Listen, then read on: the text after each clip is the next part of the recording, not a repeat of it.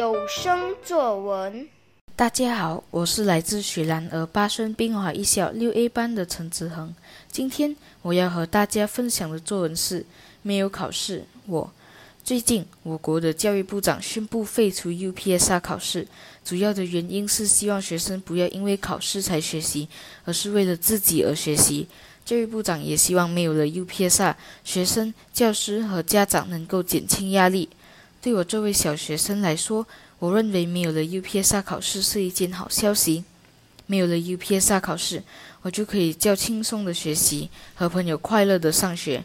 此外，没有了 UPSR 考试，我的妈妈也帮我减少了一些补习班。我少了补习班，就有更多的娱乐时间来玩耍和陪伴家人。废除了 UPSR 考试，学校就不会分排名了，家长也不会再拿自己的孩子与他人的孩子做比较。没有了 UPSR 考试，我的生活有了一些变化。上网课时，老师给的功课的数量减少了一些，有的老师还活泼教学，换了另一种方式来教书。